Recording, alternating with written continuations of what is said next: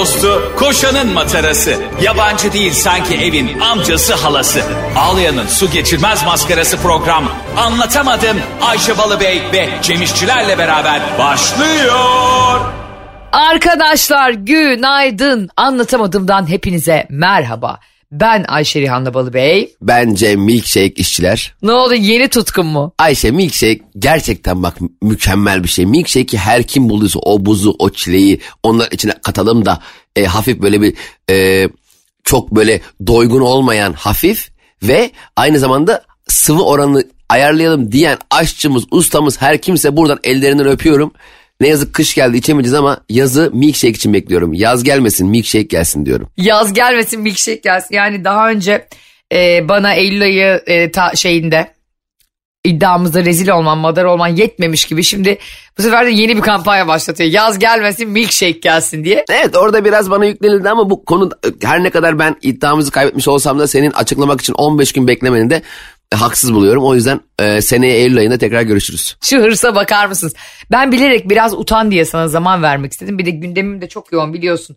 Etraf dolandırıcılar, magazin haberleri, Metin Akpınar'ın yeni bir çocuğu daha ortaya çıkacak mı stresi? Yani geçen de biliyorsun bir oğlu varmış dediler ya. Evet evet. Sen onu biliyorsundur. Yani herkes kendine sahip çıksın. Herkes bir gün Metin Akpınar'la yolları kesişebilir. İnşallah ben de Metin Akpınar'ın oğluyumdur. Ay ne kadar güzel olurdu biliyor musun? Ne güzel bir şey söyledin. Tabii süper olur. Hemen giderim Metin babamın yanına. Babacım derim ya. Babam benim canım babam dersin. Babam be benim şu gösteriyi paylaşsana story'inde be babam be.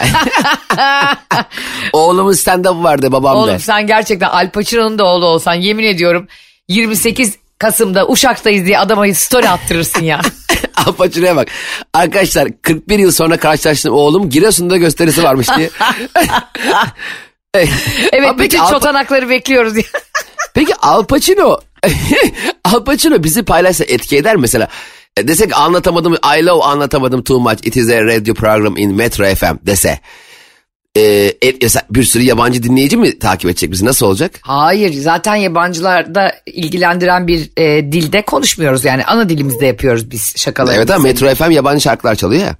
Belki seni dinleyip sonra yabancı şarkılar duyunca That is... Ay pardon kulaklığım düştü özür dilerim. Yabancı şarkılar duyunca bir anda Rihanna'nın Diamonds in the Sky çalınca heyecanlanabilirler. Şöyle bir şey olmaz mı mesela öyle bir paylaşım yapılıyor ki uluslararası e, fenomenler, ünlü isimler tarafından Hollywood starları falan deli gibi paylaşıyor. Artık anlatamadığımı insanlar anlatamadım olan merakında Türkçe öğrenmeye başlıyorlar ve bir anda Amerika'da, İngiltere'de işte İskandinav ülkelerinde günlük Türkçe öğrenme e, sayısı 2 milyon 3 milyona çıkıyor ve herkes anlatamadığımın nasıl bir şey olduğunu anlamak için tüm dünya bir anda dünyanın ortak dili Türkçe haline geliyor anlatamadım sayesinde. Ay harika. Bence bizim ne yapıp ne edip işte Robert De Niro, Dustin Hoffman, gel bütün nerede bitik günde. nerede 90 yaşına gelmiş. Dustin Hoffman şu anda Al Pacino. bitirmiştir. Bek- emeklilik maaşını bile yemiş bitirmiştir yani. Ki senin çok yakın ilişkin olan biliyorsun e, Michael Douglas e, rica eder. E, Ara ara Turşu. girip e, Instagram'dan fotoğrafların altına turşu yazdım. Ya çok utanıyorum. Geçen hakikaten arkadaşlar Michael Douglas'ın Catherine Zeta-Jones'la bir fotoğrafı var. Ayşe Balıbey'in orada turşu yorumunu gördüm. Ya o kadar üzüldüm ki ben ülkemiz adına çok üzüldüm gerçekten ya. Niye üzülüyorsun kardeşim bırak o üzülsün. Kendinden gencecik bir kadın almış. Ondan sonra kadından çocuklar yapmış. Çocukları e, torunları yaşındaki çocuklarıyla vakit geçiriyor. Bence çok güzel bir konu açtın. O kadar büyük yaş farkı olduğunda anne ile baba arasında hiç fark etmez yani kadınla erkek arasında hani kadın da kendinden çok çok küçük yaşta erkekle evlenebilir. E, o zaman çocuklara biraz yazık oluyor biliyor musun? Mesela düşünsene Dustin Hoffman senin de oğlun var diye söyleyeyim. 73 yaşında baba oldu. Yani e, insanın ömrü ne kadar ki? Hadi olsun 80 yıl, hadi 85 yıl. Ama Dust, bak bak şurada bak şimdi şunu kaçırıyorsun. Michael Douglas diyecektim Dustin Hoffman mı dedim. Ama hiç fark etmez. Michael Douglas belki, belki Dustin Hoffman'la Michael Douglas beraber çocuk yaptı. Çok önemli değil bu. Şimdi burada Michael Douglas çocuğunu bir birey olarak 73 yaşında bir erkek olarak yapmıyor. Michael Douglas ismine bir çocuk yapıyor. Yani o çocuk benim babam e, Michael Douglas olsa ve 73 yaşında olsa ya ulan babamla da bir parka gidemeden e, göçtü gitti demem. Michael Douglas ya, beni Cem Douglas yapmış. Anladın ben Cem Douglas oluyorum. Beni, bana Hollywood'da açılmayacak kapı yok. İstediğim giderim Paramount Pictures'a derim ki ben kısa film yaptım derim. Dijitale düşünüyorum. Mecbur yapacaksınız benim babam. Ben Cem Douglas'ım ya. Hatta e, o partnerim var Ayşe Rihanna Douglas. Yani seni de soy isimden kardeşim yaparım. Beni de bak zaten eğer buralarda liyakat gözeteceksen hiç boşu boşuna o adamların çocuğu olma ziyan etme oraları. Tabii sen deli misin ya? Ben hakkımla bir yerlere gelmek istiyorum der miyim ya ben Michael Douglas olarak? Ya sen deli misin? Ben Hollywood'da o aslan şey var ya çıkıyor. Orada kendimi soktururum oraya. Wow diye bağırıyor ya şeyde Universal Pictures'ta. Orada kendimi soktururum aslan yerine. Aslanın kafası yerine kendi kafanı çıkarırsın. Ya var ya zaten Allah bize imkan verirse bir gün. Yani yapacaklarımızın yani tabii ki yakınlarımızı kıyırma, kıyırmak ne acaba bak Allah söyletmedi. Kayırmak, sevdiklerimizi kayırmak, onlara işte para kazandırmak bizim birincil görevimiz olacak. Çok sevdiğim bir laf vardır. Uzayan kol bizden olsun diye. Yani liyakatı sıfırlayan bu kadar berbat bir söz olamaz. Gerçekten hep böyle hani şaka yolda söylüyoruz da aslında Ya dünyanın tabii en ya. büyük dertlerini ama ama kardeşim ben açmışım e, Douglas TV'yi. Yaparım ana haber bültenini annem sunar. Dedim ki ana haber bülteni kime sunduran başka? Abi kapıda güvenlikte kim duracak dersin. Gelir e, Onur'a söylersin. Onur gelir ama hayvan gibi maaş veriyor değil mi? Yani Tabii. diğer güvenlikler alıyor işte asgari ücret Onur alıyor 10 bin dolar. Güvenlik benim çok önemli. E, kardeşim o diye söylemiyorum. 300 bin lira maaşım var. Bak ama ben öyle şeylerde iyilik yapmak isterdim insanlara. Elimde iyilik yapacağım bir güç olsaydı insanların maaşlarını gerçekten arttırmak isterdim. evet ama aile Tanıyayım tanımayayım mesela- yani. Bak aile şirketi şöyle bir şey ben çok çalıştım. Ee, sen kariyer olarak ne kadar başarılı olursan ol şirketle alakalı ne kadar güzel işler yaparsan yap birdenbire e, patronun eniştesi senin başına müdür olarak gelebiliyor. Birdenbire. Yani e, ne iş yapıyor? Eski emniyetçi. Ya tamam da yani biz ihracat yapıyoruz şimdi eski emniyetçi niye benim müdürüm oldu bir anda diyemiyorsun. Çünkü onun akrabası. Aa doğru. Aile şirketleri öyle bir şey. Doğru aile şirket yani çok kurumsallaşmayan aile şirketleri en azından öyle bir şey. Zaten çok kurumsallaşamıyor. Bu arada e, bizden beklenen bir e, olayı masaya yatıralım. İsimler vermeyelim çünkü isim vermek doğru değil. E, geçtiğimiz günlerde e, Cem İşçiler beni öyle gün ortasında aramaz. Yani niye aramaz? Çünkü biz zaten radyo programı yapıyoruz. Konuşmamız gerektiği kadar konuşuyoruz. Cem İstanbul'daysa da görüşüyoruz yani. E, beni yana yana arıyor arkadaşlar. Ama gerçekten böyle ev yanmış gibi. Ne oldu dedim. Bana gıybet var. Bakın o an o kadar mutlu oldum ki yani sonunda dedim koskoca Cem İşçileri, Cem Hakkı İşçileri kendine benzettim be Ayşe. Evet olay nasıl geçti anlatır mısın? Çünkü Whatsapp'tan dört koldan sana benim tweetlerim iletilmiş. Evet Ayşe Balıbey birdenbire şu an hepinizin de e, yakından takip ettiği bir durum söz konusu olsa gerek. E, ünlü bir sosyal medya fenomeni, fenomeni ve yani fotoğrafların içine kendi kafasını koyup e, yapmış olduğu şakalarla ger- gerçekten hani gerçekten hani içerik olarak iyiydi ama kim nereden bilsin ki bu çok iyi içerik yapan insanlar, çok komik insanlar, sosyal medyada milyon milyon takipçi olan insanlar da birilerinden para çalabiliyormuş. İnanılmaz. Ya ve öyle bir e, hale geldim ki ben de story atıp arkadaşlar benim de iki buçuk milyon liramı çaldı demeyi o çok isterim. Çünkü kim nereden bilecek abi? Düşsene Ayşe dolandırıcısın tamam mı? Evet. 100 milyon çarpmışsın piyasadan. Ben de sorarsan der, ben Cem İşler benim de bu adam 2 milyon liramı çaldı desem. Aslında asıl öyle yakalarız biliyor musun? Çünkü o der ki e, arkadaşlar Excel'e bakıyorum Cem İşler'den para almamışım ki diye bir açıklama yapma zorunda ister. Çünkü ben gerçekten dolandırıcı olsam sen desen ki benim de 5 milyonumu çaldı. Ben derim ki yo tweet atarım. Yani alıntılayıp derim ki yo senden çalmadım çaldığım kişiler bunlardır diye. O zaman ancak böyle yakalarız. Bu arada bunların birer iddia olduğunun altını çizelim. Ee, henüz Tabii, tabii. yargıya intikal etmiş bir şey yok. Biz sadece burada konuşulan tevatürler üzerinden konuşuyoruz. Hatta ben de tweetimi zaten öyle attım. Yani e, tırnak içerisinde o fenomenin ismini geçirerek dedim ki e, yani bu insanın herkesi tokatlayıp Portekiz'e kaçtığı halis mi? Halis ne halüsinasyon? Yani gerçek mi değil mi diye sordum. Aa, Ee, hukuk, hukuksal olarak böyle yaptığın zaman e, iddia mı oluyor? tabii hukuksal olarak bunu Vay. yapmıştır ve kaçmıştır dersen bu bir kesin yargı. Vay senin ilk defa avukatlığına saygı duydum. İlk defa o beş gün yaptığın avukatlığa gerçekten ilk defa bir işi. Demek ki o zaman ben her şeyi söyleyebilirim. Tabii. Yani mesela e, şu şu şu şöyle olmuş olması halis mi? o zaman istediğimi söyleyebilirim. Evet tabii ki söyleyebilirsin. Sonuçta kanuni boşluklar var ve bir şeyi nasıl ifade ettiğin önemli hukukta yani. Ya Cemo biz burada kimseyi zan altında bırakmıyoruz, suçlamıyoruz da ama olan bir şeyi benim yazmam. Ha bu arada şunu yaptım. Ee, bunu Cem İşçiler de zaten sen böyle bir şeyin bilgisini almasan bunu tweet atmazdın dedi. Hakkımı teslim etti. Herkes şöyle diyordu. Bir sosyal medya fenomeni işte insanları dolandırıp Portekiz'e kaçmış diye Instagram'da bunun haberleri dönüyordu ve Twitter'da ben de çat diye o sosyal medya fenomeninin ismini yazdım. Evet ilk sen yazdın ve Ayşe Balıbey bir şey yazdıysa arkadaşlar burada yani Ayşe Balıbey kanundaki boşlukları araba park eden insandır. Yani e, hiç affetmez anında ben Ayşe'yi ilk defa bu kadar heyecanlı aradım. Hatta Mesut Süre Fazlı Polat ben arabadaydık bir seyahat ediyorduk hoparlörü açtım Ayşe dedim acil anlat. Ve ben nasıl bir heyecanla benim biliyorsunuz arkadaşlar gıybet ateşi bende söndürülemeyen tek ateş bu hayatta. ben bir Cem'e ayrı anlatıyorum Mesut Süre'ye ayrı anlatıyorum Fazlı'ya ayrı yani hepsi beni duysun diye bağıra bağıra anlatıyorum. Onların bir kurumsal gösterisi vardı. Çıktılar tekrar beni aradılar. Ben tekrar onlara kaldığım yerden yeni gelişmelerle. Gösteride onu konuştuk. Abicim bu olayın özelini bir kenara bırakıyorum. Bir sürü ses kayıtları düştü ortaya. Yani şoförlerini, hizmetçilerini bile dolandırmışlar dendi. Hizmetçi demeyeyim de düzeltelim yardımcıları dendi. Kadıncağıza işte sana Portekiz vizesi alacağız, vatandaşlığı alacağız diye arabasını sattır. Bunların hepsi iddia söylediklerimin. Ve ben sadece bunları okurken gerçekten çok üzüldüm. Bir, dolandıran insanlar adına üzüldüm çünkü bir çocukları var.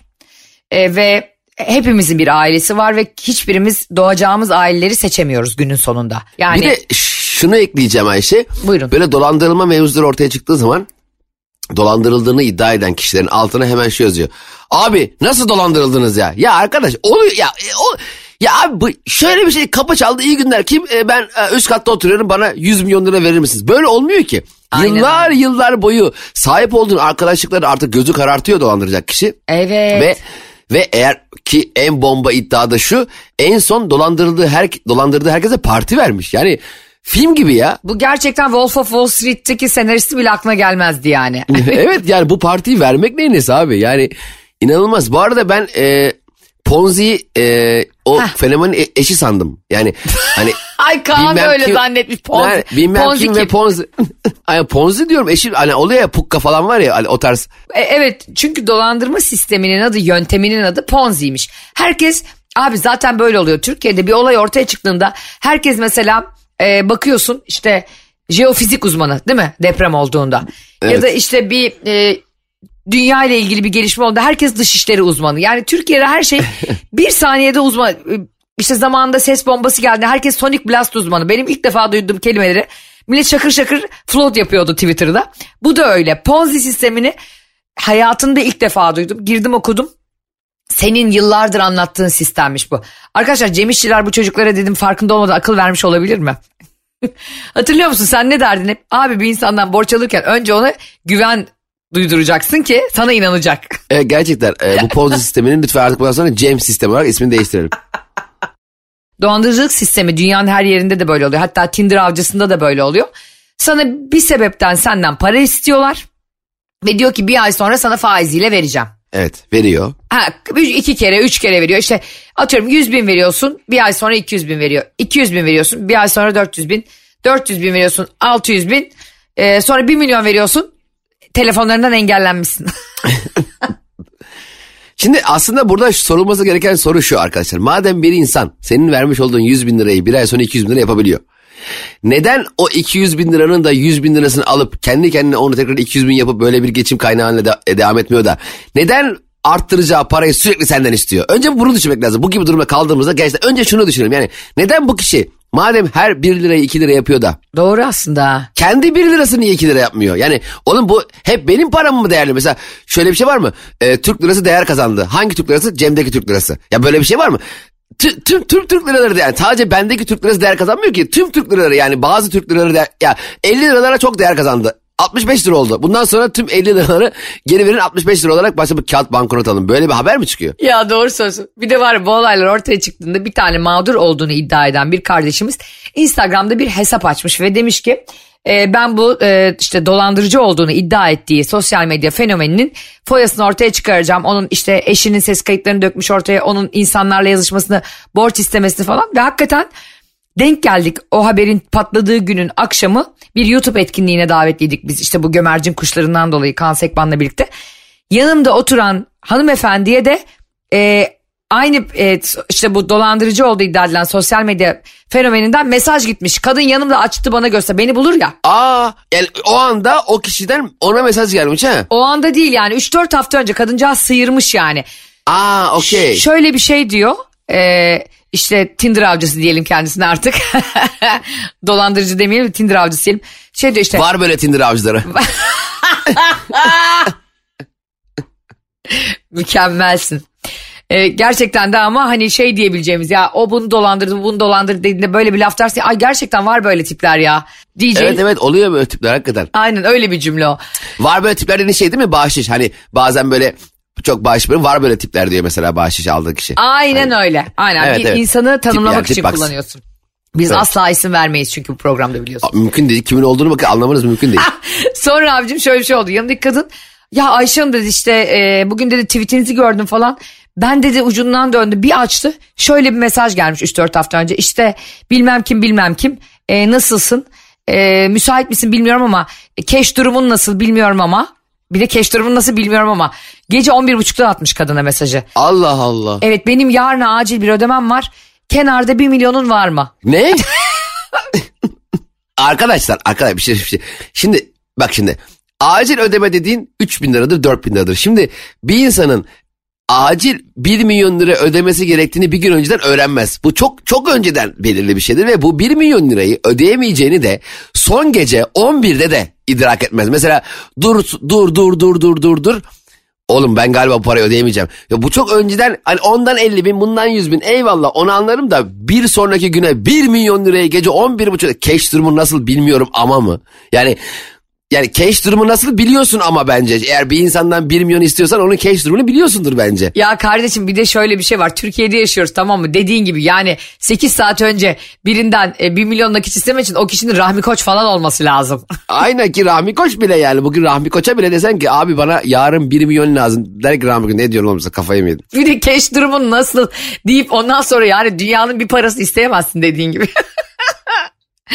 Ve e, ben e, Instagram'daki bu e, mağdur olduğunu iddia eden kardeşimizi takip ediyorum falan. Herkes bana şunu yazmış Cemo Instagram'da. Ayşe abla bu çocuğu takip mi ediyorsun herkesten önce? Her masada varsın. Dedim ki kardeşim ben sabah 8.30'dan beri ekipler amiri gibi bu olayı takip ediyorum yani. Cem ben niye böyleyim? Kaosa bayılırım ama bu olayı da ben patlattım biliyorsun Türkiye'de. Evet aynen sen patlattın. Sen bu arada çok coş senin Twitter'ın. Her şeyi patlatıyorsun e, bu arada. Tıpkı Adnan Oktar'ın Kedicikler belgeselini tekrar geri yükletmem gibi. Evet evet hakikaten gerçek sen çok kuvvetlendin Ayşe artık sen böyle e, ürk, ürkülecek bir hale geldin yani Ayşe Balıbey'in Twitter'ı bakalım Türkiye'de bugün ne olacak kim patlıyor Ayşe Balıbey'den Ayşe'nin bavulu Twitter hesabından görüyoruz. Estağfurullah ama Barış o kadar korkuyor ki bu ara. Bana diyor ki inşallah Ayşe hep iyi şeyler için kullanırsın böyle yani hep adaletli şeyler için kullanırsın. Ben Ben, dedim ki neden bir sıkıntın mı var? Ya hiç sen sen iptal alırsın ipe götürürsün. ya ama sonra şunu düşünüyorsun Cem. Sosyal medya dediğin şey bizlerden çok çok daha kuvvetli insanlar var. Hani eli kuvvetli.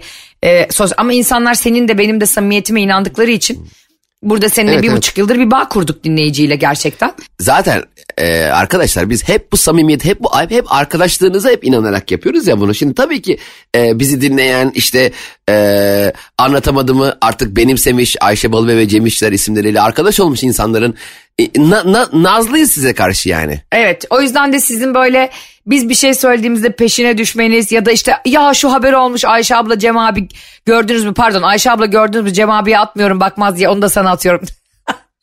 çok hoşumuza gidiyor ama bu sosyal medya ben çok daha iyi anlıyorum ki son bir aydır bir yandan da Cemo çok korkutucu bir güç. Çok çok enteresan birden özellikle Twitter mesela Instagram o kadar dağılmıyor ama Twitter Doğru.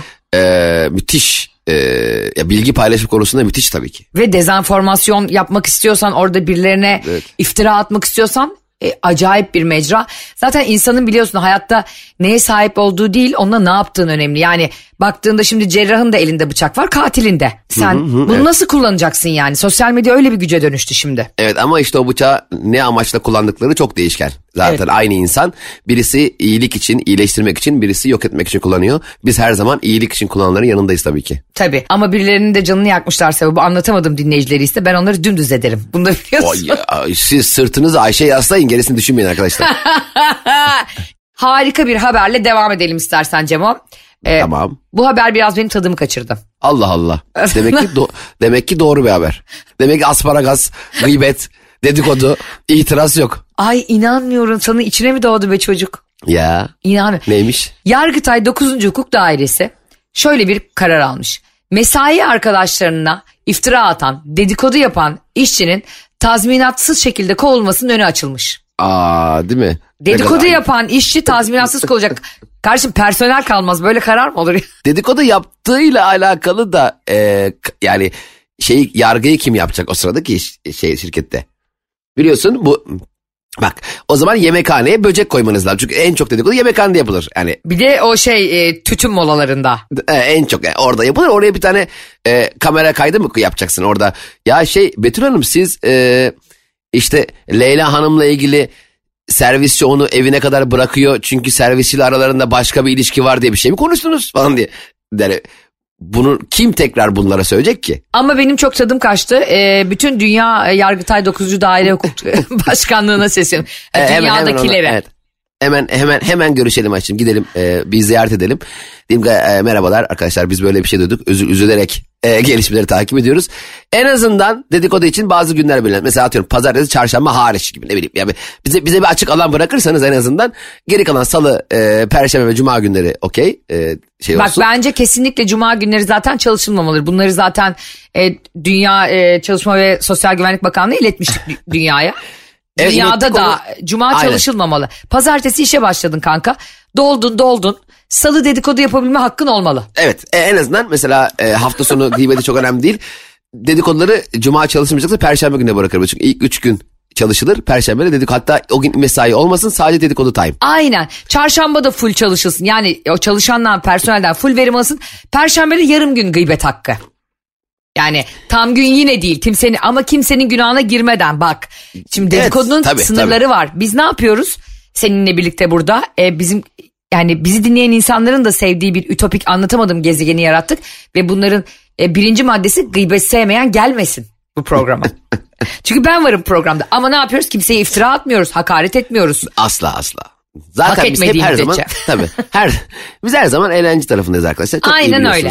Şimdi tabii ki e, dünya, gündem, hayatımız konuşulacak birçok şey var ama biz anlatamadım olarak sadece bunun eğlenceli yanını ele alıyoruz. Elbette ki biz bu konulara duyarsız, görmeyen, takip etmeyen, üzülmeyen insanlar değiliz ama anlatamadım bir format olarak düşünürsek mesela bir spor programında nasıl ki e, memur maaşları konuşulmuyorsa e, bizim programımızda sadece eğlence bizim kendimizin de eğlenceli yani konuyla alakalı gülebileceğimiz yanlarını konuşuyoruz. Anlatamadım böyle program. Bitirirken de hani kısaca çok yeni tanışanlar bizle ilk defa buluşanlar çünkü Metro FM biliyorsun e, birçok şehirde sabah 7 ile 10 arası özellikle çok dinleniyor drive time olduğu için.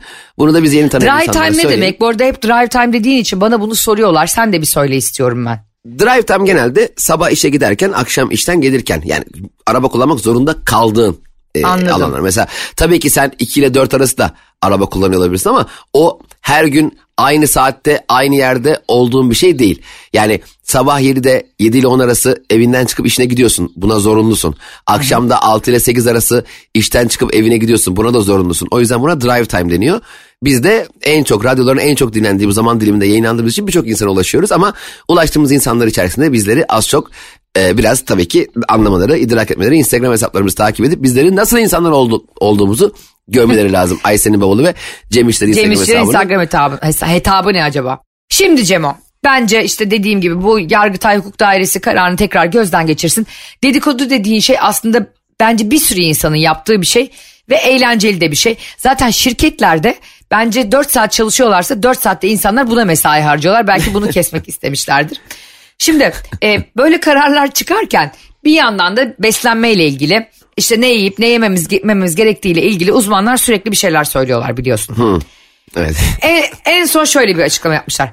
Haftada iki defa kırmızı et yeseniz ne olur? ne olur derken? Ya onu onlara söylemesi gerekmiyor mu ne olacağını? Uzmanlara bak.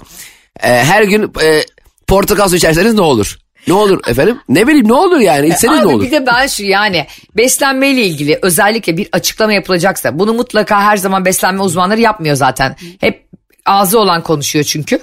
E, yani kırmızı et yeseniz ne olur dediğinde sen de şöyle bir şey diyebilirsin. Eve haciz gelebilir. Çünkü etin fiyatları ortada. Ya da gut hastası olabilirim yani anladın mı? Ya da işte e, etten tiksinebilirim. Çünkü iki gün üç gün çok ciddi kırmızı et dediğin şey de ağır bir şey çünkü günün sonunda. E tabi. Böyle insanlara dayatılan beslenme alışkanlıklarından tiksiniyorum ben. Evet artık şunun gerçekten her bünyenin çok daha başka bir şekilde diyet yapabildiği, kilo aldığı veya kilolarını yağlarına kurtulmak için yapması gereken şeylerin herkeste değişkenlik gösterdiğini idrak edelim artık. Evet. Gazetede gördüğümüz Sibelcan diyeti bilmem kimin bilmem ne.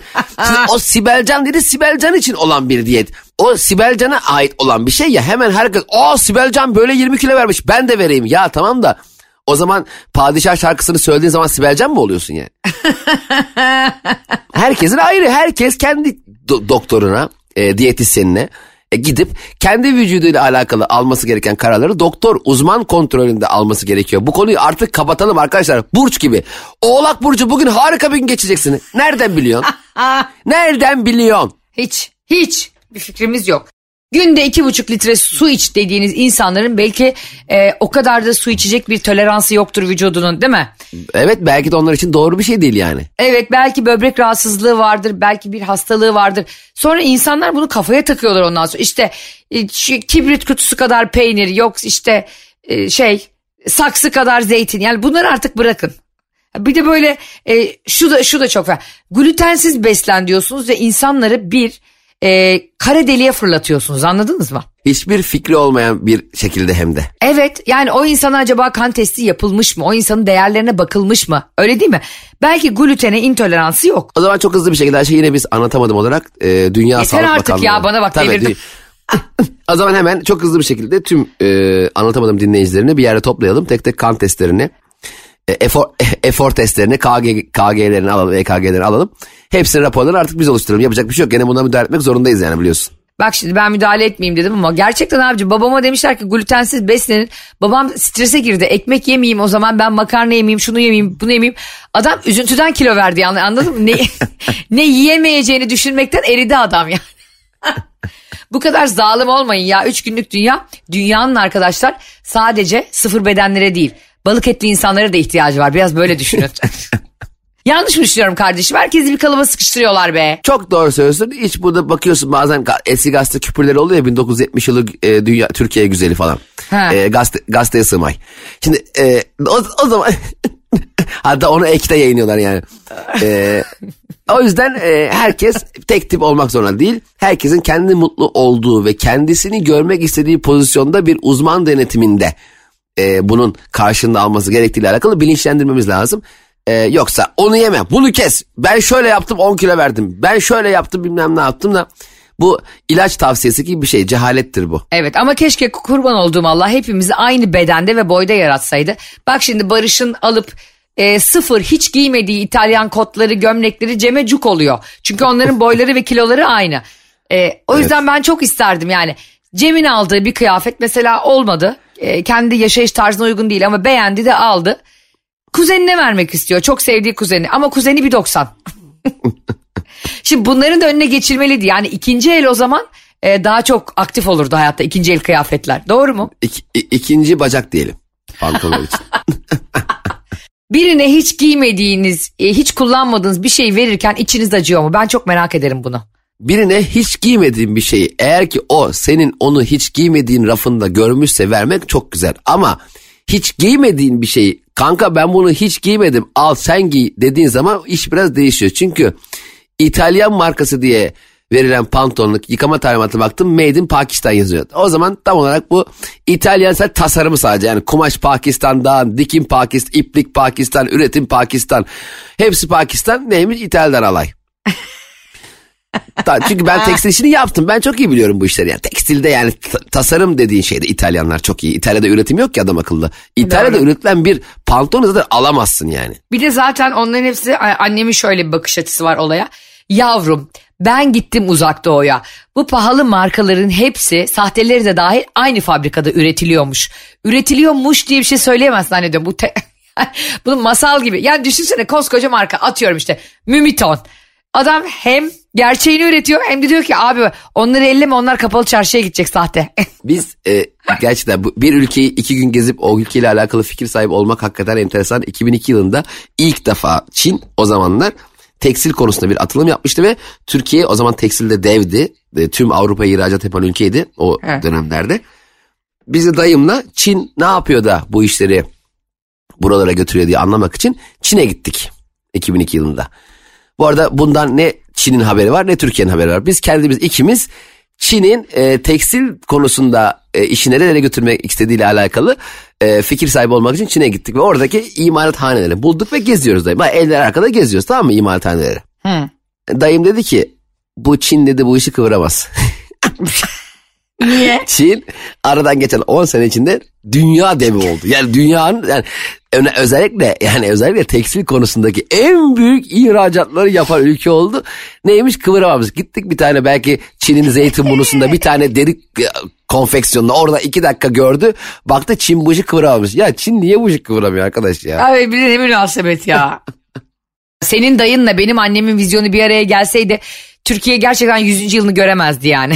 Evet şimdi Ocak ayında Almanya'ya gidip ya Almanya çok soğuk demek gibi bir şey ya. Tabii ki soğuk Almanya Ocak ayında. ya bir de yani gerçekten söylediğin ülke de dünya devi oldu hakikaten yani. Evet çok öngörülür gerçekten. Çok iyi bir piyasayı. Benim benim annem de öyledir ama hala şunu savunuyor yani. E, bu, sen para verdiğin ben şuna da inanıyorum bu arada. Çok çok pahalı bir tişört markası e, aynı yerde üretiliyor ve hakikaten markaları başka basılıyor. Ama Evet, adamların o- kendi ayağına sıkarak e, bilerek de sahte çanta üreteceğini düşünmüyorum o kadar pahalı markaları. Ya bu şey gibi bir şey. Her alışveriş merkezinde mutlak suretle o alışveriş merkezinin markasının kendi ürünü olur ya mesela süt. İşte bilmem ne süt var. O süt bu süt işte 92 lira 88 lira bir de o markanın kendi sütü var 48 lira. Aynı süt ama sadece o marka olmadığı için bir tedirgin alıyorsun. Aslında Evet. genelde çoğu e, benzer yerlerde üretiliyor. Tabii ki için içinde bir marka değeri, bir reklamcılık yatırımı, bir tanıtım gideri de var. O yüzden a, a, ürün alırken e, e, Barış'ın Pakistan'da yapılan İtalyan kodları gibi biraz dikkat etmek lazım. Arkadaşlar evet bugün de kah güldük kah biraz daha güldük. Sizi e, parayı çok sevenlere ve dolandırıcılık yapanlara karşı da uyarmak istedik. Dolandırılanın da kabahati çok ama dolandırılanın hiç mi kabahati yok? Var. Çünkü parayı da bu kadar sevmeyelim be kardeşim. E, ve şunu da söylemek istiyorum. Yani her yüzümüzü gülene de arkadaş dost zannetmeyelim. Bizim iyiliğimize bir şey yapacak olsalardı yani biri iki yapacak olsalardı Cem'in dediği gibi e, kelin ilacı olsa başına sürerdi. Aynen. Böyle Evet. tekliflerde de böyle düşünelim. Mantık çerçevesinden hiçbir zaman çıkmayalım. Anlatamadığımın en büyük derdi budur. Hepinizi çok seviyoruz arkadaşlar. Bye bye. Anlatamadım.